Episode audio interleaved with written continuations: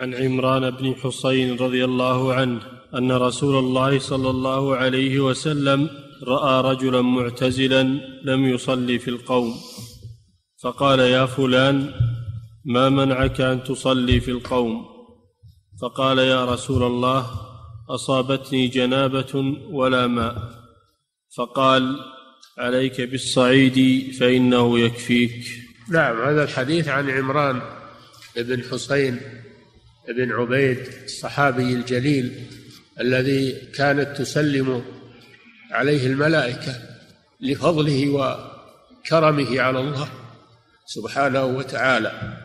هذا هو عمران بن حسين وكان من أجلة صحابة رسول الله صلى الله عليه وسلم. واختلف في أبيه هل هو صحابي أو لا وهو حسين بن عبيد اختلف في كونه صحابيا أو لا. فهو صحابي جليل وهو ممن سكنوا العراق يعلمون الناس ويفقهونهم في دين الله. حتى قال الحسن البصري رحمه الله ومحمد بن سيرين رحمه الله لم يأتنا مثل عمران بن حصين أو لم يأتنا أفضل من عمران بن حصين. رضي الله عنه. أن النبي صلى الله عليه وسلم صلى فرأى رجلا رأى رجلا معتزلا رأى رجلا معتزلا عن الصلاة وجالس. فقال له النبي صلى الله عليه وسلم ما منعك أن تصلي معنا؟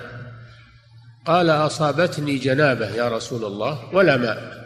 فقال صلى الله عليه وسلم عليك بالتراب فإنه يكفيك. عليك بالتراب فإنه يكفيك.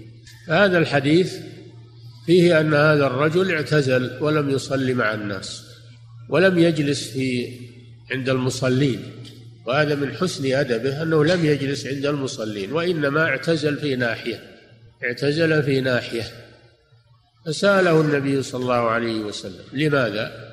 هذا فيه أن العالم يستفصل من الإنسان الذي يرى عليه ملاحظة قبل أن ينكر عليه وقبل يستفسر منه لعل له عذر.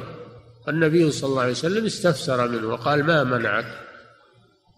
قال أصابتني جنابة أصابتني جنابة إما باحتلام أو غيره.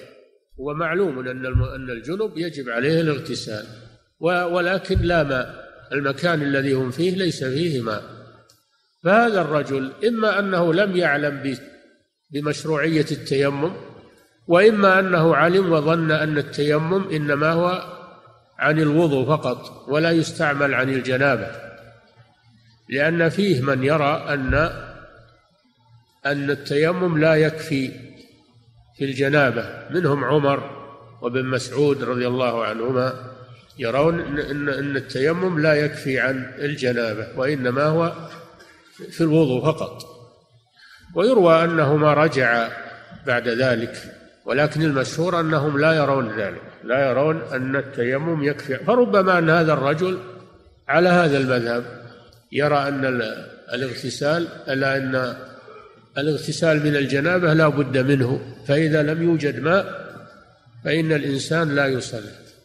النبي صلى الله عليه وسلم أزال عنه هذا الإشكال وقال له عليك بالتراب عليك هذه كلمة حث عليك بكذا أي أحثك أحثك على كذا.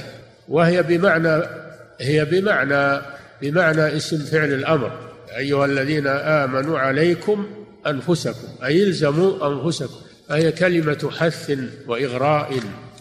عليك بالتراب أي استعمله في في التيمم. فإنه يكفيك أي يكفيك عن الماء. لأن الرجل قال ولا ماء. فدل على أنه إذا لم يوجد ماء فإنه يعدل إلى التيمم وهذا كما في الآية فلم تجدوا ماء فتيمموا صعيدا طيبا.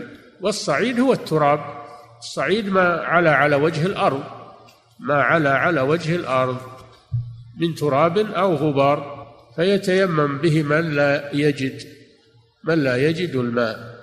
فهذا الحديث فيه مسائل. المسألة الأولى فيه وجوب صلاة الجماعة فإن الرسول صلى الله عليه وسلم استنكر من هذا الرجل اعتزاله عن الجماعة وهو لا يستنكر إلا على من ترك واجبا فدل على أن صلاة الجماعة واجبة ولا يجوز للإنسان ينفرد وهو من جملة أدلة وجوب صلاة الجماعة.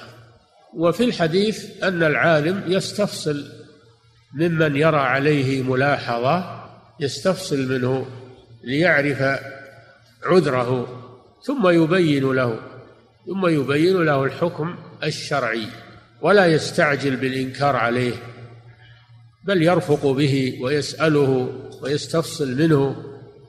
هكذا كان النبي صلى الله عليه وسلم يفعل مع أصحابه ومع من يريد أن يعلمهم مع الجهال.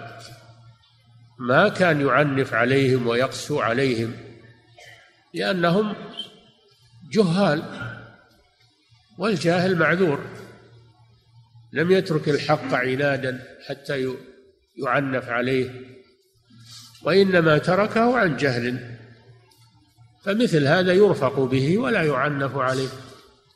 ففيه الرفق في التعليم والرفق في إنكار المنكر والرفق في الفتوى والاستفصال حتى يكون التعليم واقعا موقعه ويكون أيضا أطيب للنفوس.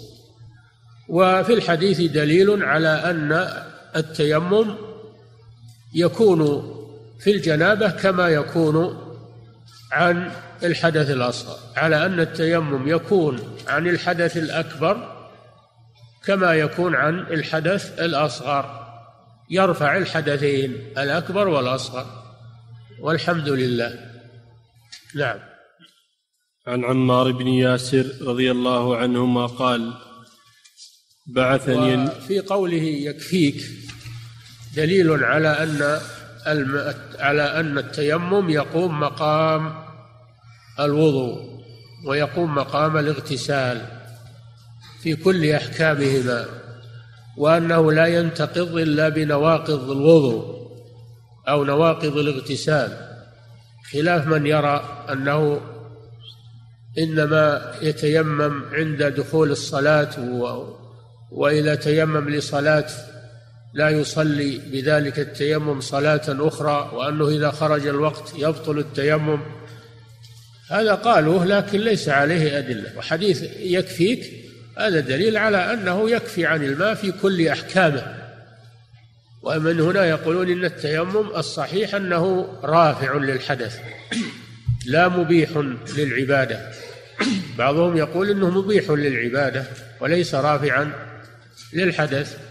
والصحيح الأول أنه رافع للحدث ويعمل به مثل ما يعمل بالطهارة بالماء تماما ولا يبطله إلا ما يبطل الطهارة بالماء